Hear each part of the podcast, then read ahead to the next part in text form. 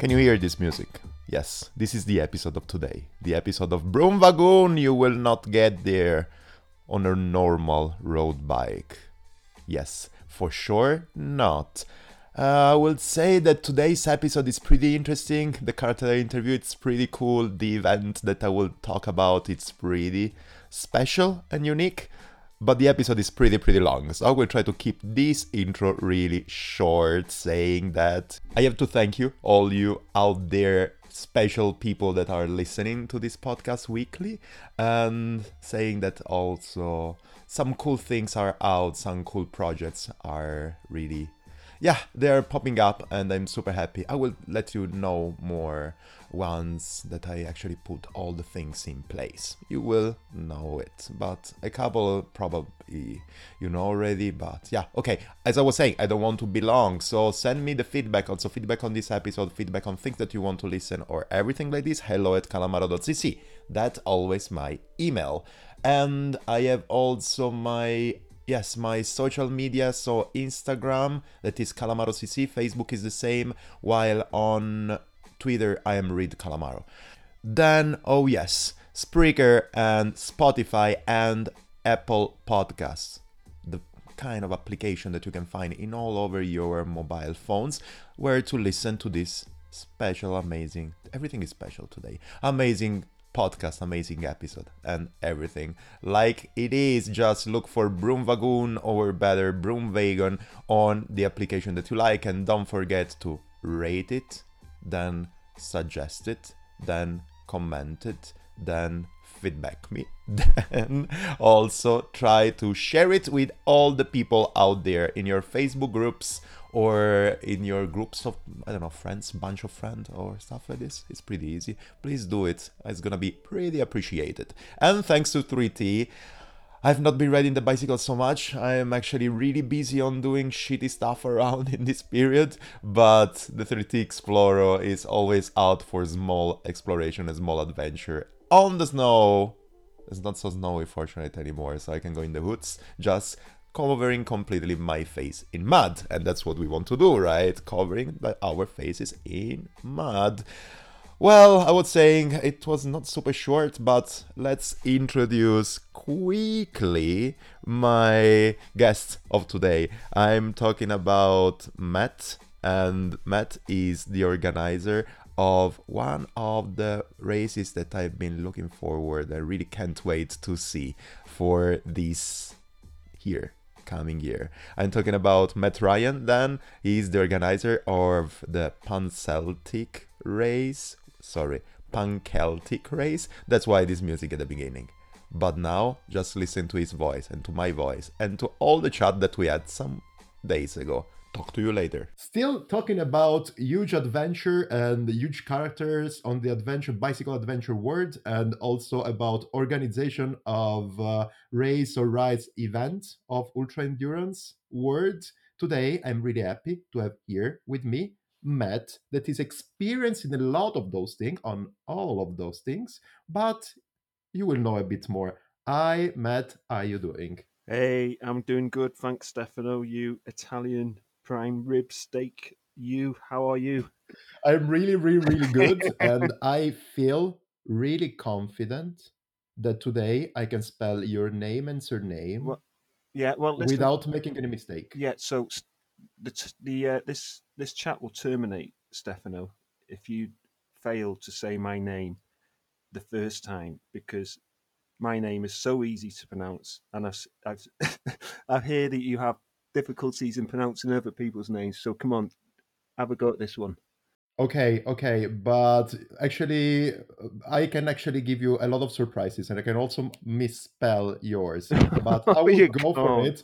I can, but I will go for it. I will go with a lot of confidence, saying Matt Ryan. Oh yes, very good. Great, Bravo. great. Am I the first person whose name you've got right? Uh, I have to disappoint you. Is the second one. Uh, Well, I'll, I'll take I'll take second. Second's great. Okay, second. And you know why? Because the first one was yesterday night when I was making the another interview that is gonna be exactly an interview coming out just before yours. Okay. So actually this is the third recording that I'm doing this year. The first one was Sogon, Uh-huh. and I completely misspelled his surname, I saying Sogon Yon instead of Sogon Yoon. Yeah. One. Then there was the one of yesterday of Brady, and then today. So two out of three. I feel super good on that. Yeah, well, you know, it's it's an improvement, isn't it? You're getting better. Your English skills are uh, certainly improving. So But can I ask you a question? If you can go in this conversation, can you actually pronounce my name, please?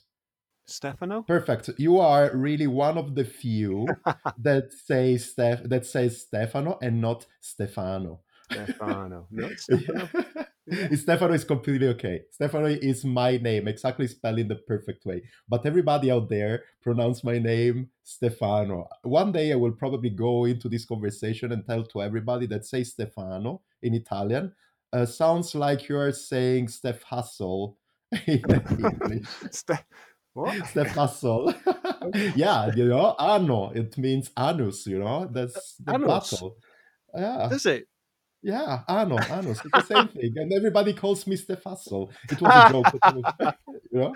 Ah, that's great. That's great. Yeah, yeah, That's yeah, actually yeah. funny that because um, I've got a friend and her name is her name is Toto, Mhm. and um, another friend of mine he came to visit from uh, Catalonia, and I introduced Toto to my friend from Catalonia, and he looked really embarrassed because um, Toto in Cat in Catalan Okay. is the uh, female the female genitalia apparently. So um, Ah, okay. There we In we both- Catalan. we've both learned something new today. So St- Stefano is It's, co- it's co- incorrect, let's say. I can live with it because I don't like actually to embarrass anybody on the other side of the microphone, Mhm. but it's not correct. Fortunately, you said in the correct. So Toto is in Catalan, yeah, because in Spanish it's chocho. But that's another story.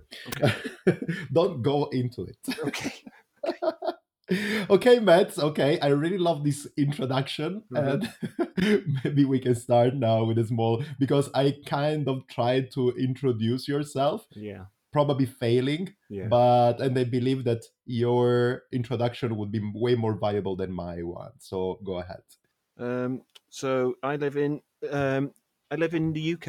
I live in Wales. Uh, I am the son of an Irishman and the son of a Welsh lady. So that would make me a Celtic person by most people's estimation. So that is in part um, where the theme of the race comes from. I uh, work full time in the emergency services. I'm a firefighter. I've got Oh wow. yeah, so I've got three children: Harvey, Ted, and Max. I'm married uh, for 20 years. I'm 44. Uh, my wife's called Rebecca. She's uh, she's a superb woman. How she puts up with me riding my bike as much as I do, I don't know, but she does. She's amazing. She deserves a medal. Um, what else?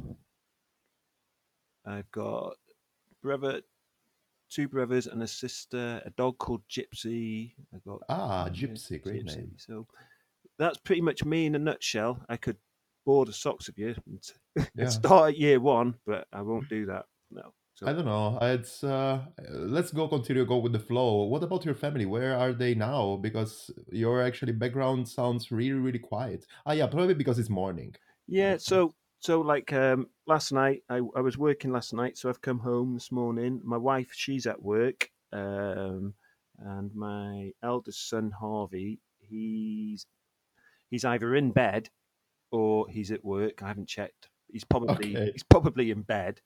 And Okay. then um my two other children, Ted and Max, they're in school. So and Gypsy, I've had to Gypsy's in the um, kitchen because she's she's got this habit of sitting on the stairs in our house, and when she's sat on the stairs, she can see out through the out through the windows, and anybody that goes past the front of our house or comes down our path, she always starts to either growl or bark. So it's funny. So I've had to put her in the kitchen. So if anyone does knock on the door and you hear a dog barking, that's why Gypsy's just on patrol. She's uh, on the she's making sure everything's good.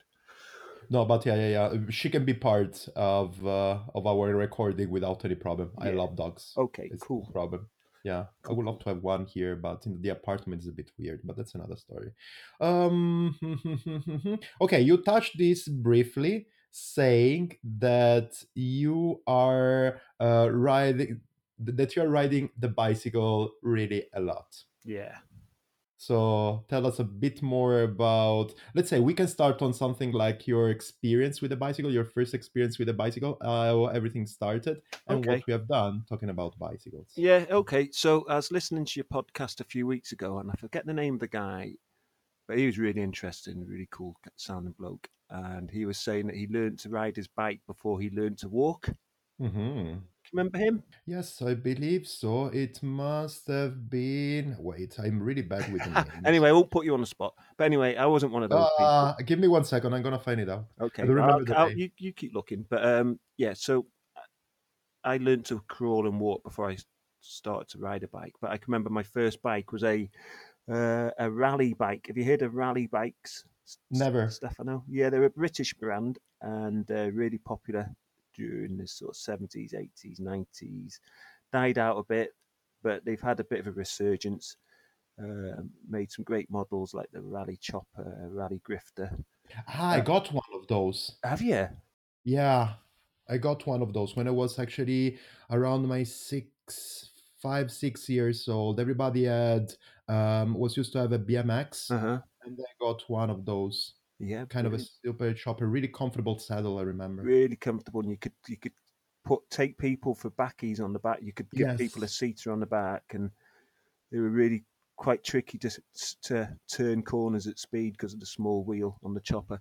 But yeah, I had a to begin with. I had a Raleigh kite, which was really smart, and then I had a Raleigh tomahawk, and then I had um, what did I have after that? I had my brother's chopper for a little bit, and then I got my first mountain bike when I was 14, which again was a Raleigh, and that was a co- that was a Raleigh Mustang. So yeah, the Raleigh was quite popular brand in our household.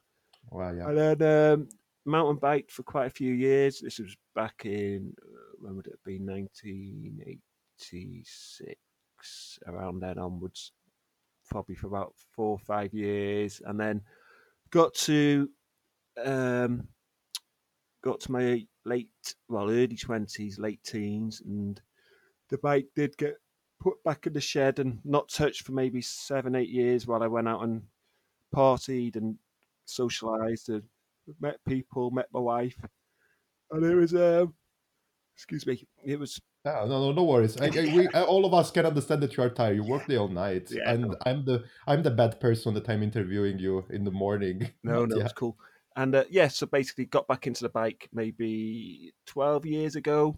Got my got my first road bike because I'd had mountain bikes and different types of bikes, and it's sort of gone from there. I did some. I've been a road raced for maybe six years.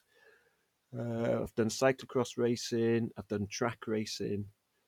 So it's a bit of a mixed bag. And the last three four years focused more on endurance rides. So without even racing, I just wanted to see how far I could ride in 10 hours, 20 hours, or I'd set myself a, a target from point A to B and just ride it and see how quick I could do it. And then that sort of progressed into um, doing bike packing.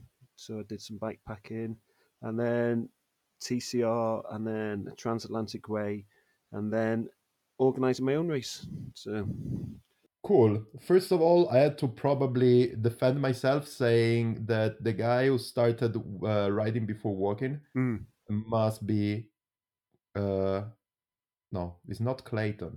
Was not Clayton. Probably was uh, an older one. Probably was Chris Hall. Chris Hall, it was definitely. It was Chris Hall. was yeah, Chris Hall. exactly. Yeah, yeah, yeah. I remember. I remember also that talk that we had together. He actually kidnapped me. He speaks way more than myself, and it's not so easy. He kidnapped me in the recording room that at that time was in my old office, and I was really locked in. I had to call somebody to get me free, but that's another story. Um, continue on the bicycle. Continue on the bicycle thing. Um, yes, uh, you mentioned that you had a lot of different phases on your bicycle life, and because you are really um, you are following really a lot on my podcast or whatever, I can say that you are one of my biggest fan probably. Yeah, You know that at a certain point this question will arrive. How many bicycles do you own right now? Well, right now I've got. Um, personally I own five, but one of them is out of action. Uh, one of them's a mountain bike, which I tend to only ride now in the winter when it's really when the roads are really messy or if the weather's really bad. Go up into the mountains. It's it's nice. Um, but I've got. Uh, a, I, te- I like titanium, so I've got a, uh, my first Wow. ti- my first metal bike was a uh, Litespeed, which I've still got, but I'm not riding that as much as I used to. Um, I've got a Parlee carbon bike, which is really really nice, and then the bike that I do pretty much everything on is uh, an Enigma, which is Okay. a um, British uh, bicycle manufacturer. They make them all by hand down on the south coast in Hailsham. Stunning bikes, and uh, yeah, it's my do it's my do everything go to bike. So I've cyclocross raced on it. I've gone off road on it. I rode across Europe on it. I rode around Ireland on it. I commute to work on it. So it's uh yeah, it's an extension of me. So it's, Wow. a, it's a great bike. Okay. Um, did you say that is a steel bike or a titanium bike? So that one's a titanium bike. They do steel bikes as well. Really Okay. nice bikes. But uh, there was a point where I did have a, at one point I had um, I think eight bikes, but that was just too many. I mean, I know there's the uh, the equation n plus one, but uh, unless you're a collector, uh, then I think really you only need two bikes, two bikes, three bikes maybe. You know, one for the summer. That's why you have five. Yeah. Well, yeah, I have five, but yeah, one's out of action, one's mountain bike, and the other three are all working. But really, you need one for the summer, a nice light bike for going up in the hills, but still the Enigma's good at that. And uh, you need something that you don't mind thrashing through, Yeah. you know, through the through salty roads and grimy stuff. The my old Litespeed is good for that, but uh, I've I've moved off from. I'm not a big well. I've become a really big fan of disc brakes and big tire clearances. So uh, it's just a comfier ride, a safer ride. So that's why I go for the the Enigma more, more so than the Litespeed. Yeah, five is good, and I would definitely recommend getting a bike uh, made for you rather than just picking one off the shelf because you do you do have a a bit more of an investment in it. You know, it becomes you know I don't know it, it sort of has more of a personality. You know, it's Yeah. as silly as it might sound, but you know, I, I might come home after a really hard ride or whatever. You know, and I, I, I'm talking to the bike. You know, I'm saying thanks very much. I can't believe we did that. You know, it's like it is like a yeah, it it, it has its own personality, and I guess when you're spending 28, uh, 24, 48, 60 hours, whatever, on a bike, you know, you end up talking to anything. I'll talk to sheep or anyone that's going past, you know, any animals I'm passing in, the, you know, I'll shout hello to or just talk to. And the bike's very good at listening, so the bike gets to hear quite a lot sometimes what's on my mind Yeah. when I'm riding. No, no, yeah, that's a great point actually. That's why actually I'm always super in love with the Hammer. You know, it's uh so the Hammer is my custom made bicycle. Really, you can understand that it's kind of a part of you. After this year, I've done the Holy Week, I called it. It was one week.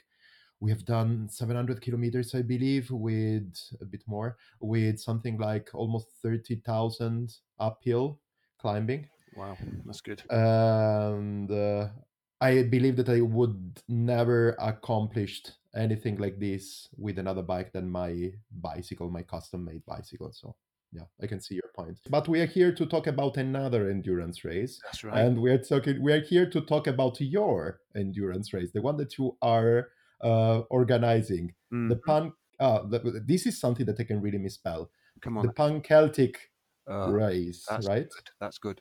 Some Perfect. call it the Pan Celtic race. I would have said Celtic, yeah, as well, but I've listened to you saying Celtic all the time, so that's why I went for this one. Yeah, it's Celtic, not Celtic. Okay, I Celtic will not do it uh, anymore. Celtic is a football team, team and uh, Hmm. Celts are the people. Okay, okay, okay. Why then everybody said Celtics? That is the the football team, or I don't know, Celtics. It's also the basketball team. They're just okay. Let's go ahead. Mm. let's talk about the race. I don't know. It's just I could I don't have the answer to that. But yeah. yeah, they just do. So yeah, uh, you are organizing it for the first edition of 2019 how everything started what was in your mind. Was it actually is it gonna be the first race that you organize that you're gonna organize or you organize you have other experience in bicycle events like this? Tell me more about that. Yeah okay. So i got like i said i got my first road bike maybe 12 years ago Mhm. and then was riding it. I joined a club a cycling club local to me and uh, got to know quite a few other people. And the the town where I live in North Wales, we've got a headland. Uh, it's called the Great Orme. Uh, it's a it's an old Viking word for serpent because when the Vikings came over here many many years ago, they thought that the headland was a was the head of a giant snake or serpent, and um, so Mm. that's where the name comes from. Uh, back in the Victorian days, uh, so 100 odd years ago, they um, built a road, a sort of balcony road that goes around this headland, and it's it's a really nice road. It's up and down a little bit. It's probably about four miles in length, but it has some stunning views of the Irish Sea and all down the Welsh coastline. And uh, it always struck me that we got this amazing asset in uh, in our area, but no one really makes use of it. You know, in in um you know in a, in a cycling sense from putting on a race. So I was at a club meeting one time, and I said to I made a suggestion of why don't we put on a, uh, a race around this headland, and the answer was, well, we don't have anyone that's prepared to organise it, and we don't have a race organizer in the club. And Mhm.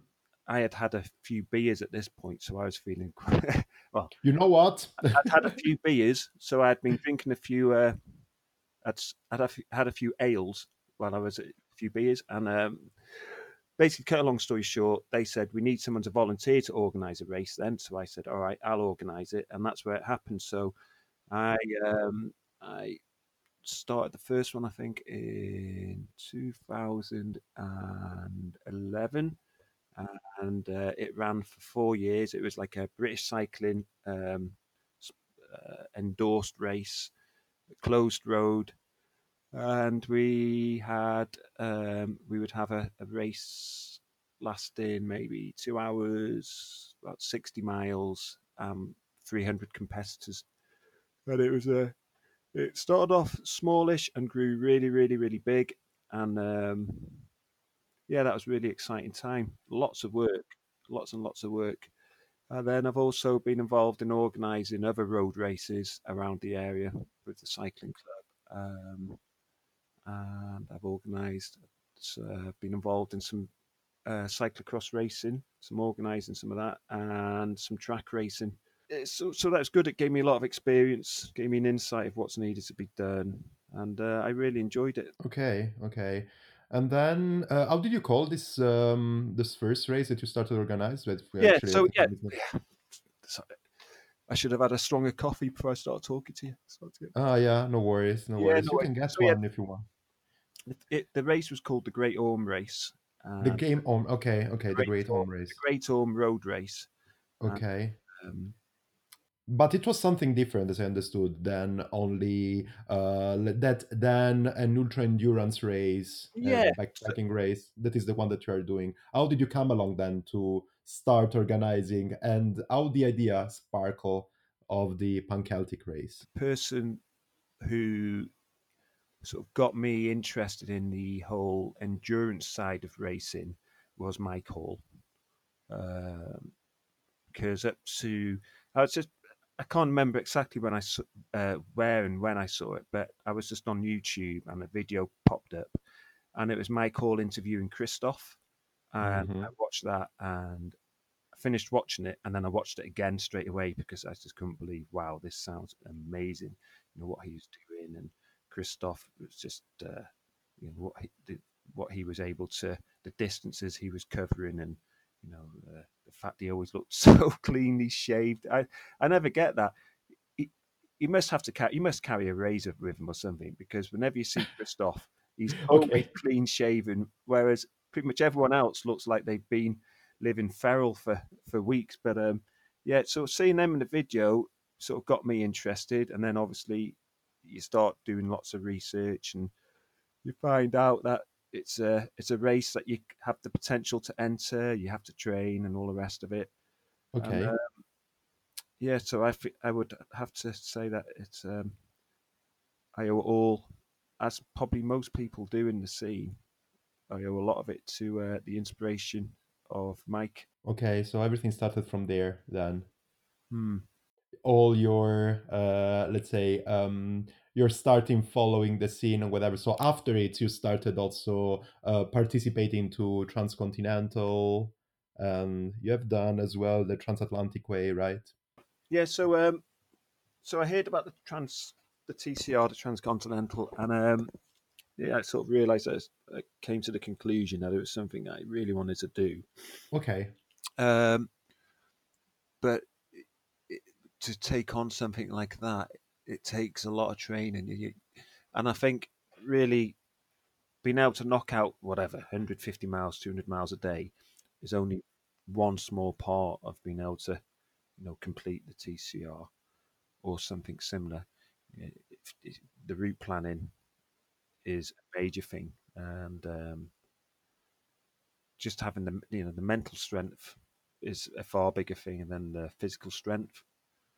And um, so it takes you know you need to build up to it a little little bit. So I did uh, an event that's fairly local to me in mid Wales called the Bear Bones Bike Packing, which is really good. It's just a low key, um, not not too fussy uh, bike packing event where you just sign up, go off into the wilds, follow some checkpoints, sleep rough a couple of nights, and then head back, have a cup of tea, and then go home. It was really really good. But that gave me an insight into what I'd need to do to, uh, you know, to get uh, equipment selection and mm-hmm.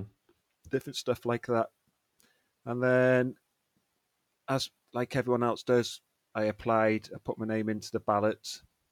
But at, at that year, it was 2015, and Mike was running a competition called the 171 competition. You, did you hear of that? it's the first time Yeah, so uh, there was a there's a rider who he he now works for Pedaled, uh, Jacopo.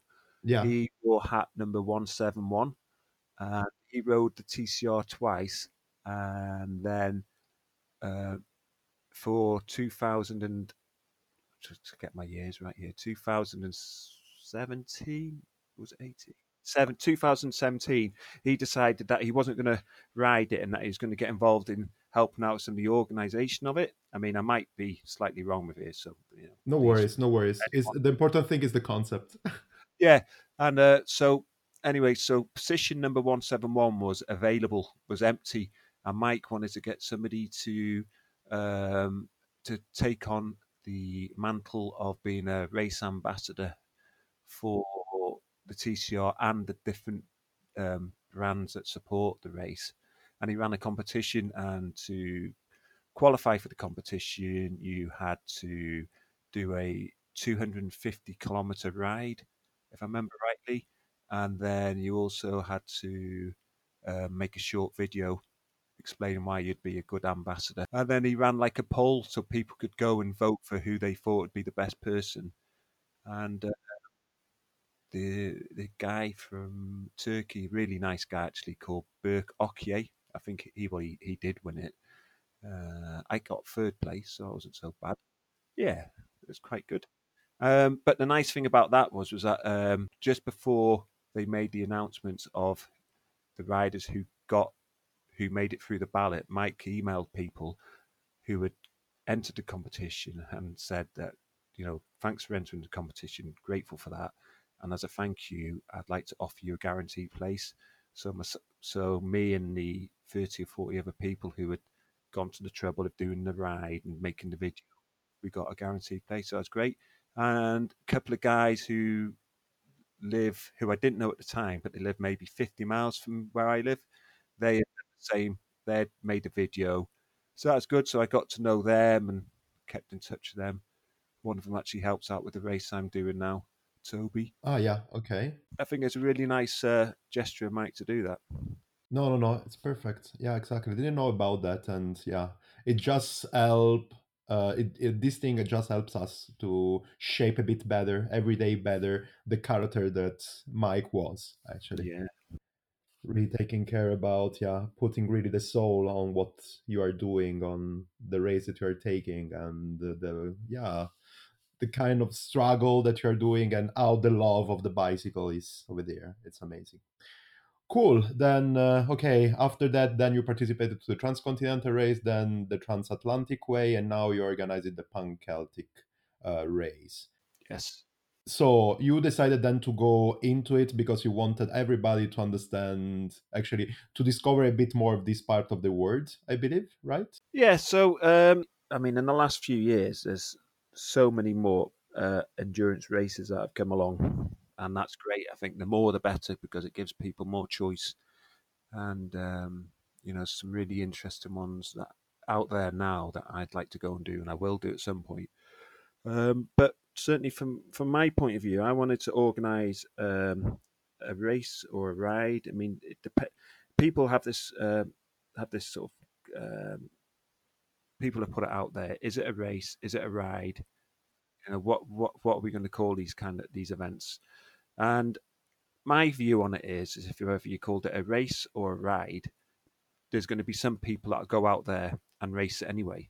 Yeah. And th- but then I'd say the majority of people will go out there and will just ride it for the experience of sort of of, of what they see and what they said, what they smell and what they feel, and also for the for sort of their own personal journey rather than competing against other people. I'd say I'd say it's probably I don't know, 10, 15% out of uh, the people, at, and this is just my own sort of estimation, but I'd say 10, 15, maybe 20% of people that enter it race it. The rest just go along for the experience, which is good.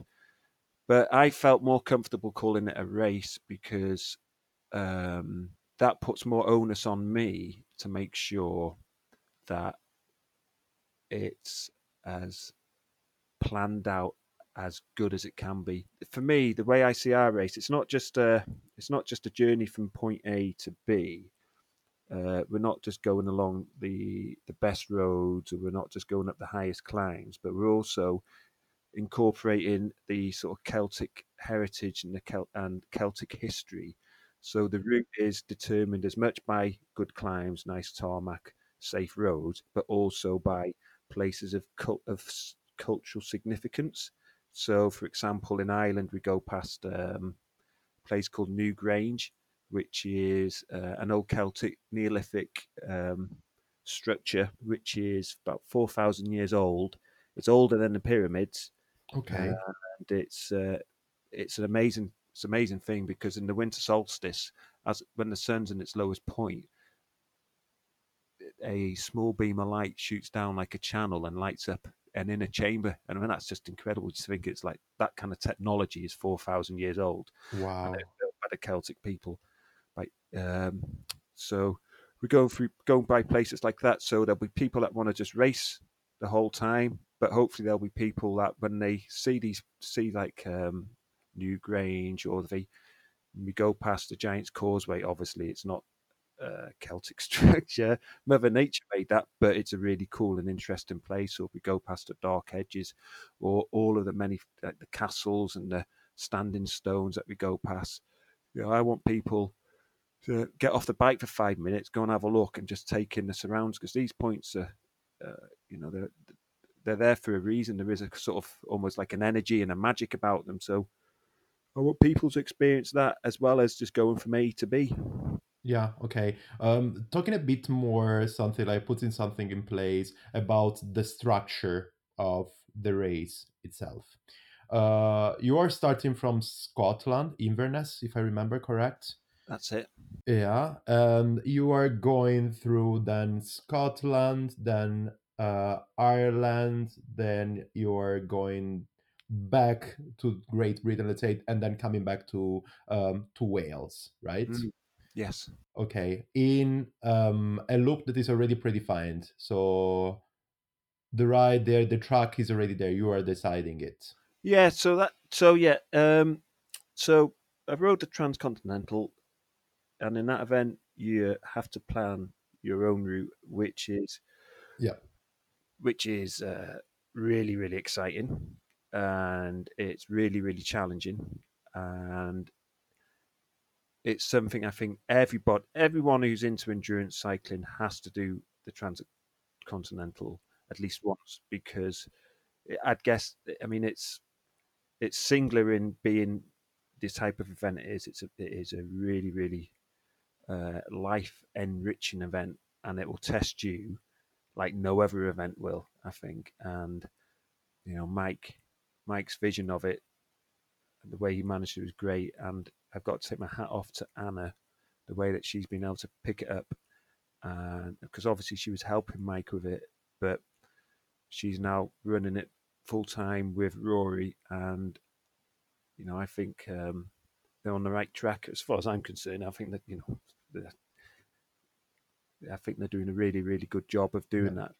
that. Um, but after that, I then went and rode the Transatlantic Way, and that's organised by a, quite a character called Adrian O'Sullivan.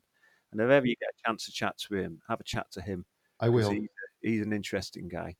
And um, his sort of point of view was that he uh, would would prefer to have uh, a race where the route is already set. And I have to say, having re- having ridden the TCR and then having ridden the Transatlantic Way, I the TCR was more challenging and was probably you probably get more out of you know in uh, reflecting on it afterwards and character development and all the rest of it, you probably get a bit more out of doing the TCR because it is just such a big, a big um, thing to take on and to you know to to complete. But from an enjoyment point of view, I really like the transatlantic way, and I like the fact that the route was set because you could go for days riding across Europe and not see any other rider. And when you did bump into a ride, it was great. You know, you'd have these like couple of minutes of uh, really, uh, I don't know, just uh, just be like, wow, here's another TCR ride. This is great, and you'd be chatting and what have you. Um, but on a route that's set, you tend to see the same sort of people or different people, and I liked that. It was a bit more of a, a feeling of um, camaraderie, or you know, you felt like you were all in it together because you'd see the same people you'd seen at the beginning of the race, when they were all fresh looking, and you'd see them midway and they're starting to look a bit haggard, and you'd see them towards the end, and they just looked completely, completely dead on the bike. Some people, but um, okay, and and and I, and I like that, and um, I think the reason why we chose to do something similar for our event is that, um, well, for me, as an as somebody who's taken on the responsibility of organising the race, the primary the most important thing for me above anything else is uh, rider safety. You yes, know, yeah. that that is um, the biggest thing for me. So I spent a long time thinking to myself, how can I make, um, how can I make this event, and how can I make and how can I make how can I make the event safe, the ride, and how can I make sure that the riders are as safe as possible, but at the same time not taking away too much of the whole spirit of adventure and discovery because that's something I want people to experience.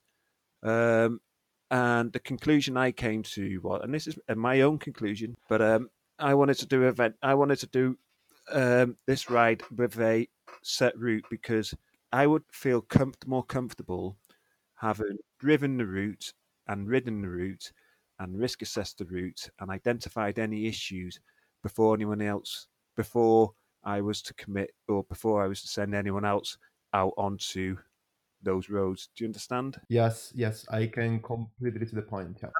Also, you get to direct people past things that you want them to see. So you want that's another see. point. Yeah, because I think that uh, the actually the places that you are trying people to have a look and so to people to pass through are so full of stuff that they can see that not also you can actually do this kind of thing. So sending people where you want them to see new stuff with two ways, or selecting your the way yourself, saying you have to go here, here, and there, obviously. And the other way to do it is che- putting some checkpoints. But at a certain point in a route that is uh, here, I can see 100, 1,440 miles. It must be around 2,000 kilometers, I would say. Uh, you cannot put 20 checkpoints. Yeah, yeah. So it's better to do it that way. Yeah, so um, I mean, what we're trying to achieve with it really is just to, so the spirit of it. I'd say is probably adventure and discovery. Yeah. Uh, and I've mentioned that safety is the biggest priority, but after that, for me, it's about having a good time. Because uh, I want people, so I want people to arrive at the finish in one piece, and then after that, I want them to have had a really, really good time, and I want people to leave the event maybe slightly more knowledgeable in the sort of Celtic culture, um, having made some friends, but having had a good time as well. And uh, you know, that's uh, that's something that we that we're really trying to focus our attention on. Is a we've got the safety in place, but then people having a really good experience. And if we can sort of help guide guide people a little bit and help nudge them towards having this kind of experience or that kind of experience while still keeping it self supported, then excuse me, that's what we're trying to do. Yeah, yeah, yeah. Um, you know, it's quite easy when you do these long rides to lose sight of what you're doing it for, why you're doing it, because uh, you know most people will do them because they like to ride the bikes a lot and they want to see things they haven't seen before, but inevitably you might go through the odd dark period where you're not enjoying it, things aren't going right, you know, you punctures or you get lost, what have you. But it's just important that we make people remember why they're there and to, just to get the most out of it because, you know, maybe a week later or so, you're going to be back at work, yes. sat behind your desk or whatever you do, and you'll be thinking about it, wishing that you were still out there. For sure. And uh, exactly following uh, this path over here, you already talked about something, but can you give us something like uh, some highlights on where the people are gonna go through for the Pan Celtic race. Uh, yeah. Something like you can go for one eye, uh, one highlight for country, or you can go for more.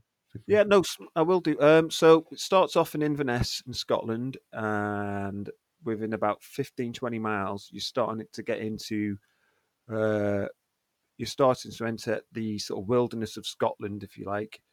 Uh, so just the remote nature of the route, uh, you, know, you can you you can ride for mile upon mile and not see another living living person, or you might see the occasional Highland cow or stag, something like that. But just the sheer remoteness of it, um, that's something that really captured me when we went up there last year to do a route recce. You know, it was uh, just you, there's just no sound at all. You know, there's no sound of cars or any industry, anything like that. So that's really, really nice. And then in Scotland, there's a climb called the Bealach na Bà, which is um, which reaches the highest point of the whole route, and uh, that was something that we we knew from the start we wanted to have included in the route.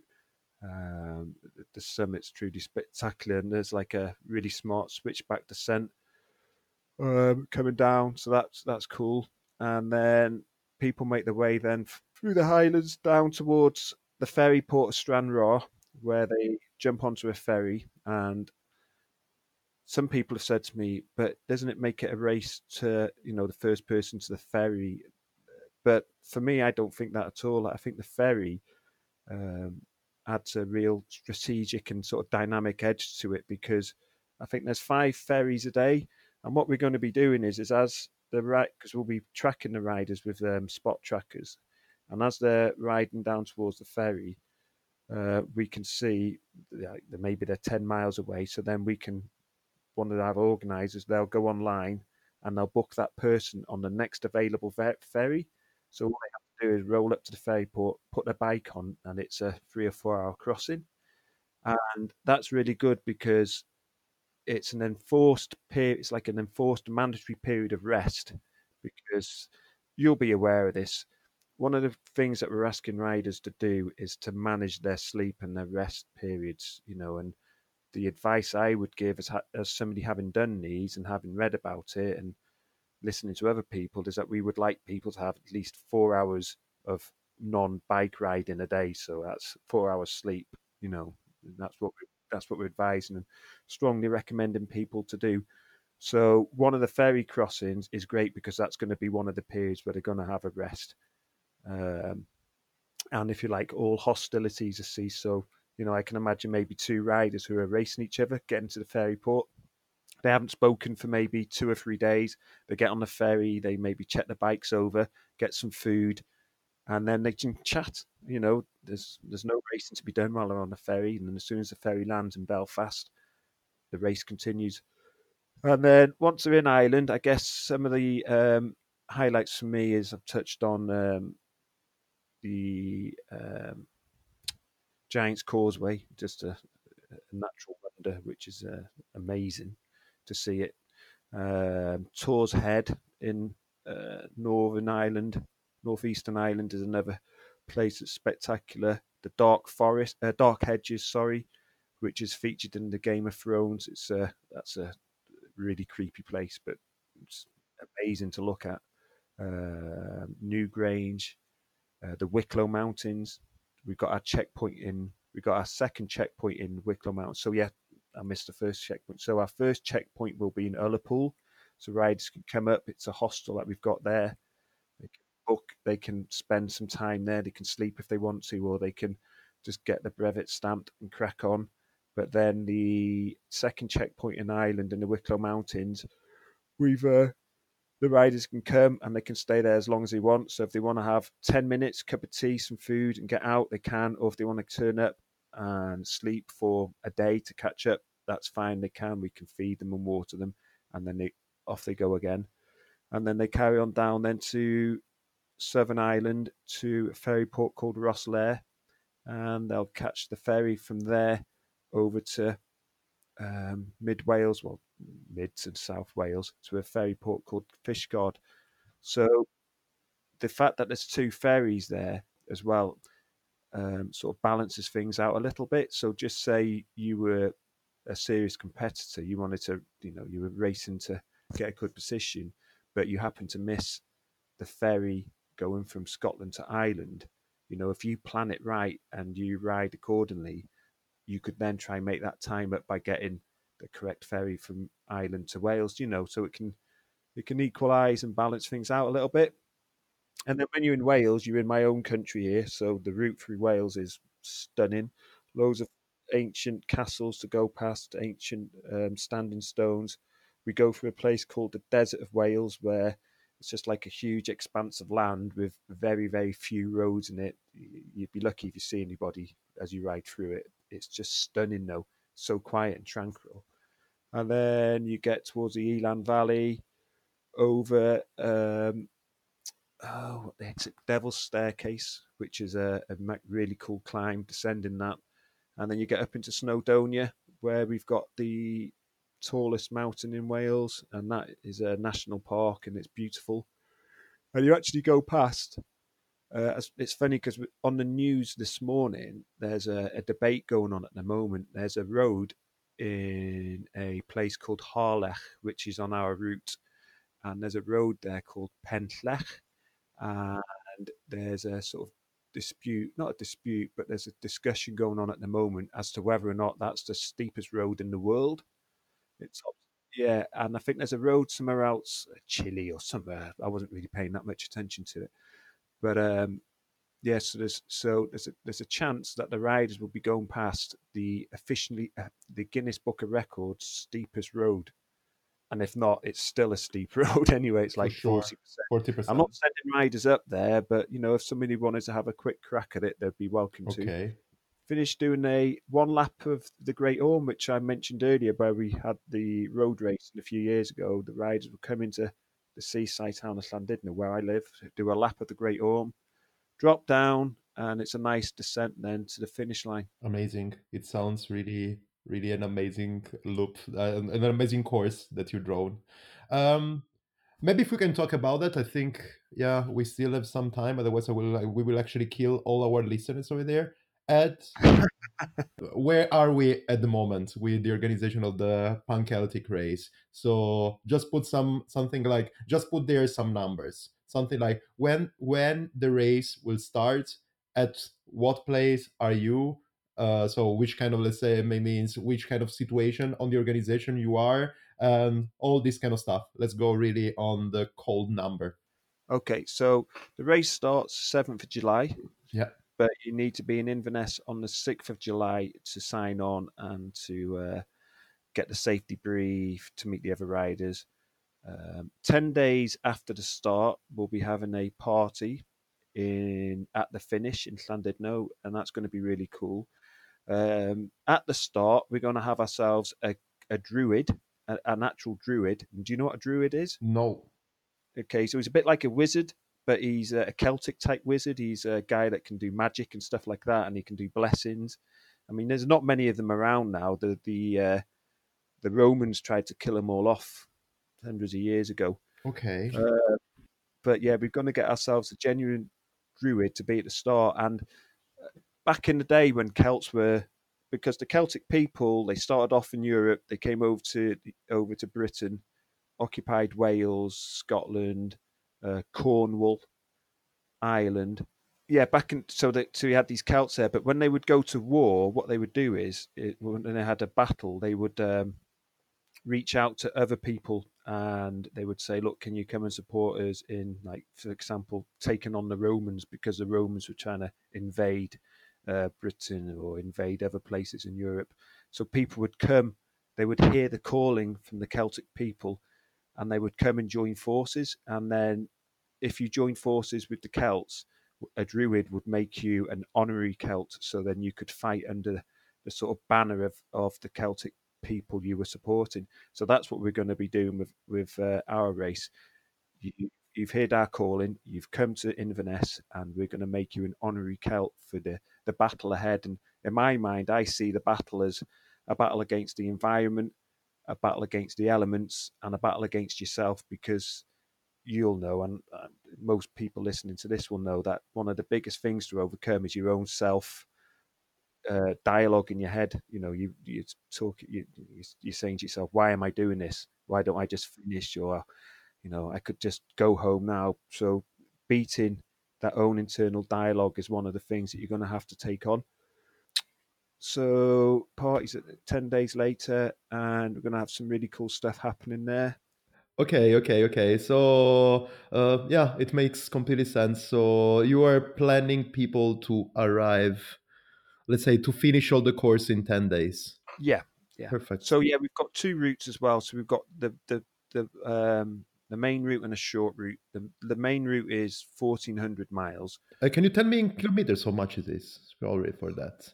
You'll have to Google that, I'm afraid. Uh, oh, really? Yeah, you'll have to Google that. But it's. Um, Let me do it then. I wanted to ask you just to put you in a corner, but yeah. Yeah, yeah. Yeah, maybe. It's on the website. I should know, really, but the website. No worries, no worries. Uh, so, yeah, you're going to have to average maybe 140 miles a day okay, to yeah. get there for the party if you do the long route, and 80 odd miles a day if you do the short route. Okay, okay. I have here, actually, I Googled it 2,317 more or less kilometers. Yeah. yeah so, yeah. do you know much about the Celtic people? Uh, I uh, I don't know so much actually. Okay, I, have got a few quotes here. I'm going to read these out to you. Do it, Okay. please. Okay, so there's a guy, there's this famous guy, a scholar. His name is James H. Webb, and he described Celtic people as having distinct trait, distinct traits of loyalty to kin, mistrust of government authority, and military readiness. There were the Celts. You've heard of William Shakespeare? hmm Shakespeare. He said of the Celts that they have a natural affinity of the Celtic mind towards the night side of nature, towards the weird and the eerie and the supernatural. And uh, I, I really like that because I've met enough endurance riders who who fit that kind of description Okay. quite well. Okay. It's and uh, in ancient times, the Celtic warriors were known to go into battle without any clothing. Uh, and this, these are the words of Julius Caesar. Okay. Julius Caesar. So he said, uh, very terrifying too were the appearance and the gestures of the naked warriors in front, all in the prime of life and finely built men, and all in the leading companies richly adorned with gold, torques, and armlets, and some used iron breastplates in battle, while others fight naked, trusting only in the protection which nature gives. So, uh, yeah, that's sort of uh, Yeah. I like that.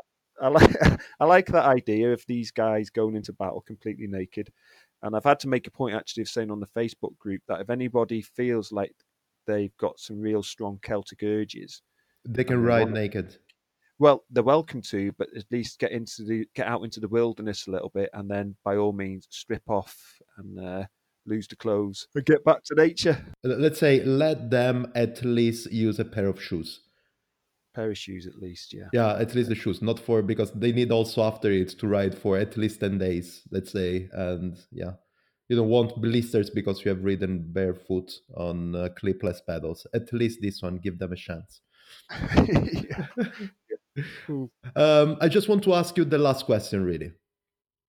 Uh, yes, I have it written here, but I can actually go also out of memory. So I have been talking with a really uh, huge quantity of people that are coming actually from Great Britain in general. Um, I've been, for example, uh, talking with Nelson Trees. I talked with him, and that is the organizer of the um, uh, Silk Road Mountain Race. And then we have uh, Mike Hall, that is British as well, and then Jenny Graham and Mark Beaumont they are actually the one that they have the records of the ride around the world and who can we mention i've talked for example with uh, paul arrington is also really strong and endurance uh, endurance uh, gravel riders and then obviously with jenny tough also coming from that side of the world and then we can mention something uh, your race the panceltic race uh, the gb duro the transatlantic way uh, these, these, and that. What the hell is happening over there in Great Britain? Why are you so much into ultra endurance cycling and adventure at that much? Do you have an idea on that? Okay, just before I answer, I'd say the GB Duro. If you fancy doing something really hard and wild, try doing that. If I wasn't organising this race this year, that's something I'd try and do. But to answer your question, I'd say quite simply the UK rocks. You think so? well, maybe that's my opinion, but I'm biased. But no, all no, that was a that was a bit of a joke. But No, I can I get think, it. uh, yeah, but I think you know, um, year zero for most people in endurance racing and the bike packing scene was 2013, and that was the year of the first transcontinental. And I think the buzz, the drive, and inspiration all comes from one place, which would be Mike, wouldn't it? You know, I think if Mike was born, we're lucky that Mike was born. I guess in the UK, we're lucky he was born in Yorkshire. He's a Yorkshireman. I Mhm. guess if Mike Hall had been born in Switzerland, then maybe the whole endurance and bike packing scene would be, a- you know, it might be a little bit more prominent or in more bit more developed or more going on there. Do you understand? Yeah, yeah, yeah. I can completely see Yeah, the yeah. point. Yeah. Yeah. So, um, you know, he was a he was a pioneer and a, an inspiration to to many. Um, but I think just generally, I think there's just uh, I think there's I think there's there's a lot of reasons why British cycling has had um, has had some great successes, hasn't it? In the last ten years, you got things like Team Sky, you got the the Brit the um, Team GB doing really well at the Olympics. You got people setting records. Yeah, the London Olympics as well was Yeah, that's right. And I think all these different factors just sort of have played into it. So cycling's had a really big upsurge in the last eight years, ten years. More and more people are riding than ever before. Bikes are becoming more affordable, and I think it's all that sort of trickle down effect. And you know, it's uh, I think that's why really. I think uh, if you have a look back in history, a lot of explorers, people have you know like the guy going up Everest, the guy that went across the South Pole. You know, the British people. It's just in there. I think it's part of our psyche really to be get out there and and to tame the wilderness. Yeah, actually because British people were actually sailing all around the world Yeah. with the empire and stuff. There is a Yeah, reason like, why. I'm not agreeing with all the empire building. yeah, you know, but anyways, yeah, it, you know, it being a, going out there and having an adventure. You know, I think it's uh, part of the part of the British psyche. yeah, I can tell you actually just because yeah, I mentioned actually the GB Duro because I got a small chat with Miles, who is one of the organizer of the Racing Collective, and yeah, I'm trying to get it. I try to get him into on my microphone maybe soon. So we are gonna listen to something like this. Yeah, I met him. I met him in November. Rode his. Um, he does a really cool event called the Penduro, which is a. Um, well, it's him and I can't remember the name of the other guy. That's not good. But between the pair of them, they organised the Penduro, and that's a that's a solid event. That's really good. And they do, and they do it as well. You know, it's they're not looking to you know to no, they don't charge people for doing it. They just do it for the love of it, and I think that's awesome. You know, I, I sort of I think that's really good. Are you planning something uh, for you? Are you writing something for you this year? Well, I could be actually, and I'm hopefully going to find out later today whether or not I'll be doing it. So Uh, uh, I- that's going to be exciting. Really okay, exciting. you are not like I'm gonna cut it if you want to kill me. Are you are you thinking about the transcontinental race or what? Because I think that these days are the days. Yeah, no, no, no. Not I've, no. I've done that one, and then I've done the transatlantic way, and then for me, there's like a natural progression then of what you aim to do. So, I had I had considered doing the Trans Am, but that's not going to happen. It's just uh, too close to the race. But um, Oh, yeah, there is may- only one missing out of it, huh? maybe. Okay, I'm not gonna go deep into it. Okay, it's fine. so maybe that, but I'm just waiting to know later on. But um, quickly going back to my own race, Do it. um, we're going to have some really exciting news. And you are gonna say all the news right now, right here. Right? Well, when are you gonna when are you going to release this? Uh, let me give you let me give you let me give you an idea because uh because I don't remember the dates. Not next Tuesday, next coming Tuesday, but the one after. And what's the date of that? I'm watching the same. And what the hell? Twenty second. Twenty second, yeah. Ooh. Okay.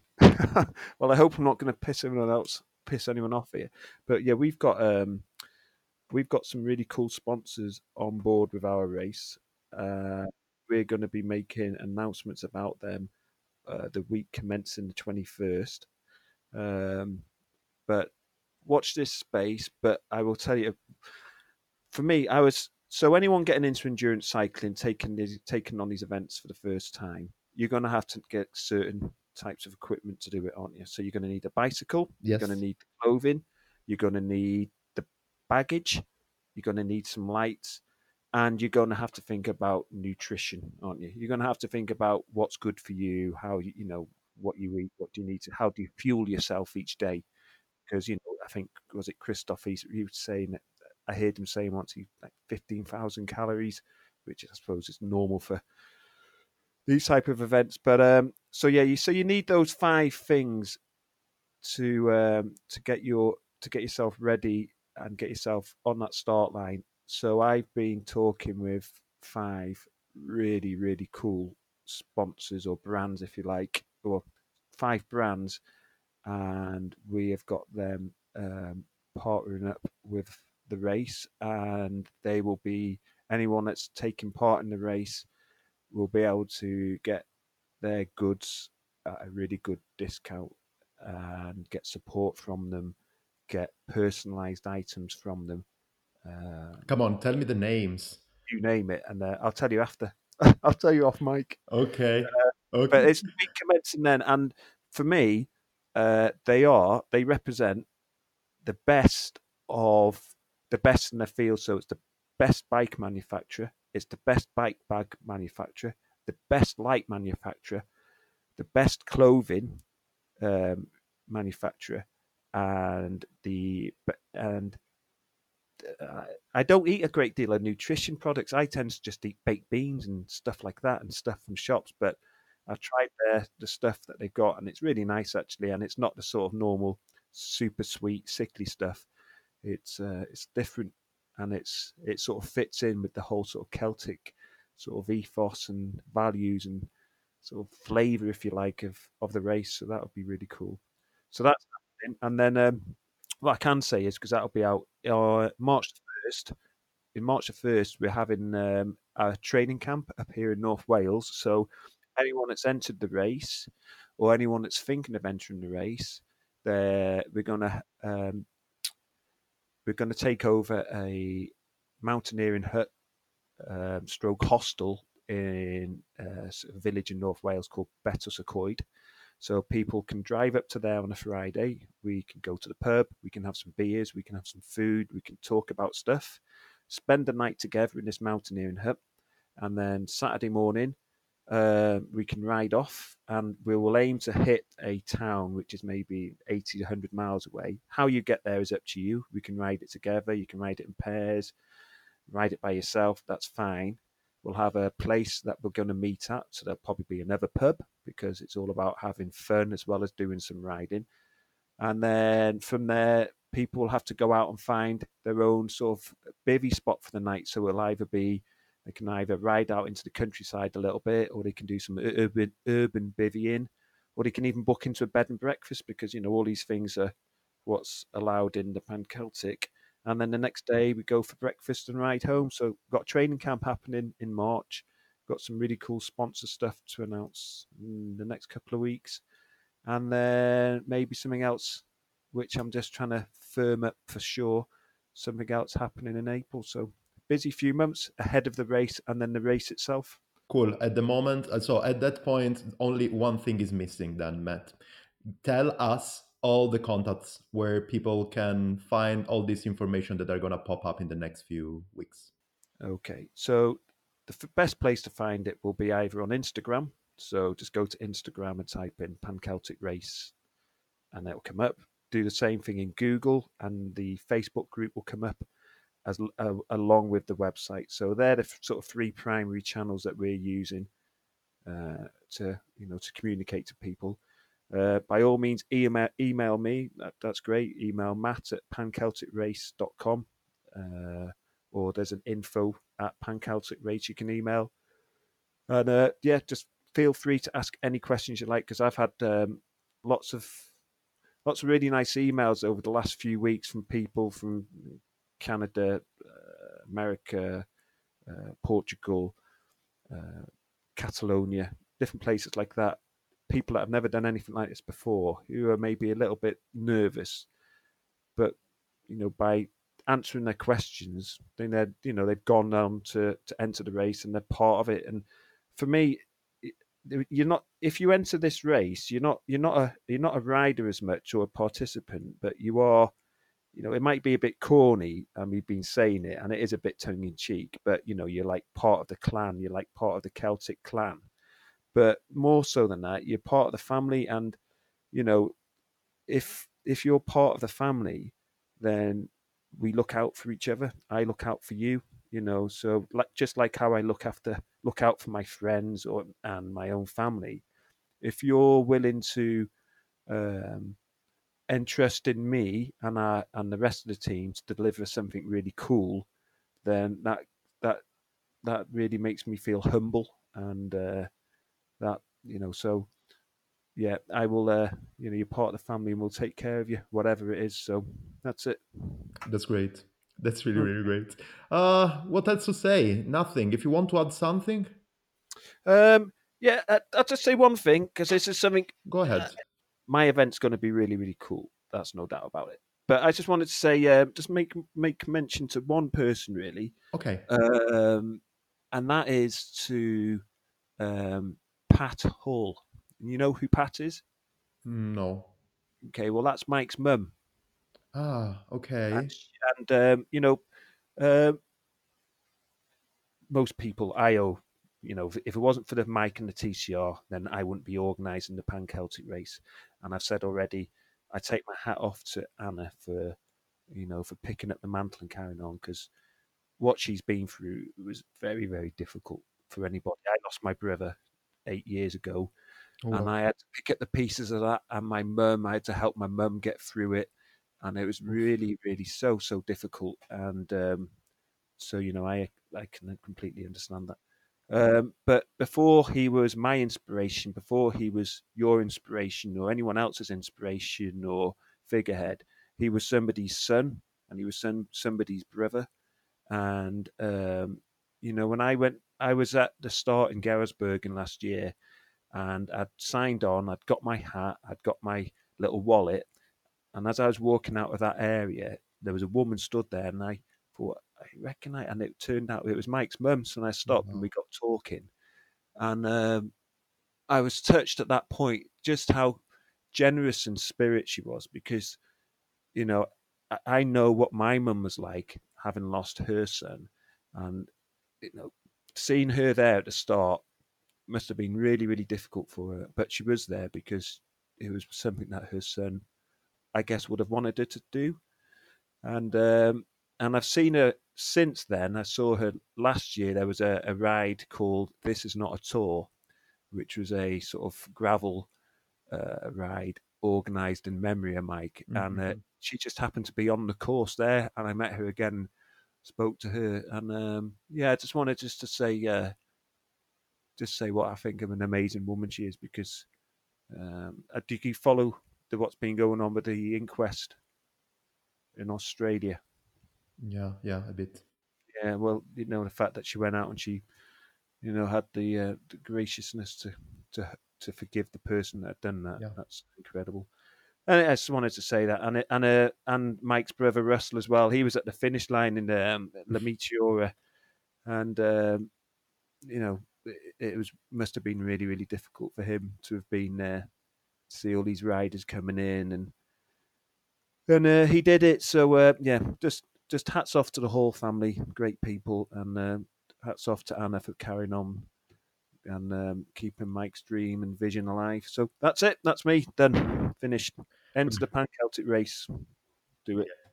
Yeah. Anyways, as uh, yeah, I really like your your words and I completely believe that uh, yeah, this would not be that this uh, scene and this group of people, family as you called, mm. clan, whatever, would not be so big and this would be a pity because i believe that it's into this kind of world that it seems like not completely touched by sponsorship and fever of money and stuff like this so all this family here would not have been the same without mike over there so for sure saying thank you to him to anna to his family, and it's pretty important. And I think I think it's something that probably we should re- remember and recall more often. So thanks yeah. a lot for your words. Cool, Matt. Then uh, I, I will let you get a rest because I yeah. really kidnapped you for two hours, and it's really too much. Yeah, listen, I'm sorry if I droned on a little bit. I started to fade out a little bit halfway through the chat there, but it's just a bit of fatigue. But hey, that's what it's like, isn't Come it? On. Endurance riding, endurance riding, you got to deal with these things, haven't you? So, yeah, yeah, so. yeah. Well, then uh, enjoy the rest of the day and enjoy also your commuting back to work tonight. And uh, it was really a pleasure, a huge hug, and talk to you soon. Okay, take it easy. Bye, Stefano. Ciao, ciao. Ciao. What the hell? Really? Almost one hour and 15 minutes of episode? Yes, sorry for that. If you're right till the end, thanks a lot, but I can swear our chat lasts for a couple of hours. I think it was something like 150 minutes or stuff like this. Edit and uh, but anyways, I really I had really really a hard time on editing and cutting some of our chats because you listen to that, right? Matt has a lot of things to say and a lot of stories. So, if you want to know more about his stories and the stories in general of the Celtic people, of all the participants, or whatever over there, just be sure to be part of this event. It's gonna be pretty, pretty, pretty fun, and a lot of people that I know are gonna be there. So, yeah, I can suggest you to do that. Let me cut it. Let me cut it saying your feedback on this episode and on everything. Hello at calamaro.cc. That's my email. Instagram.com calamarocc. Facebook.com calamarocc. Twitter.com slash read calamaro. Spreaker, Spotify, Apple Podcast. Look for Broomwagon. And remember to rate it, comment it, and share it with all your people over there. Thanks to 3T, as usual, for the amazing support that they are providing me in this season, and talk to you next week. Bye.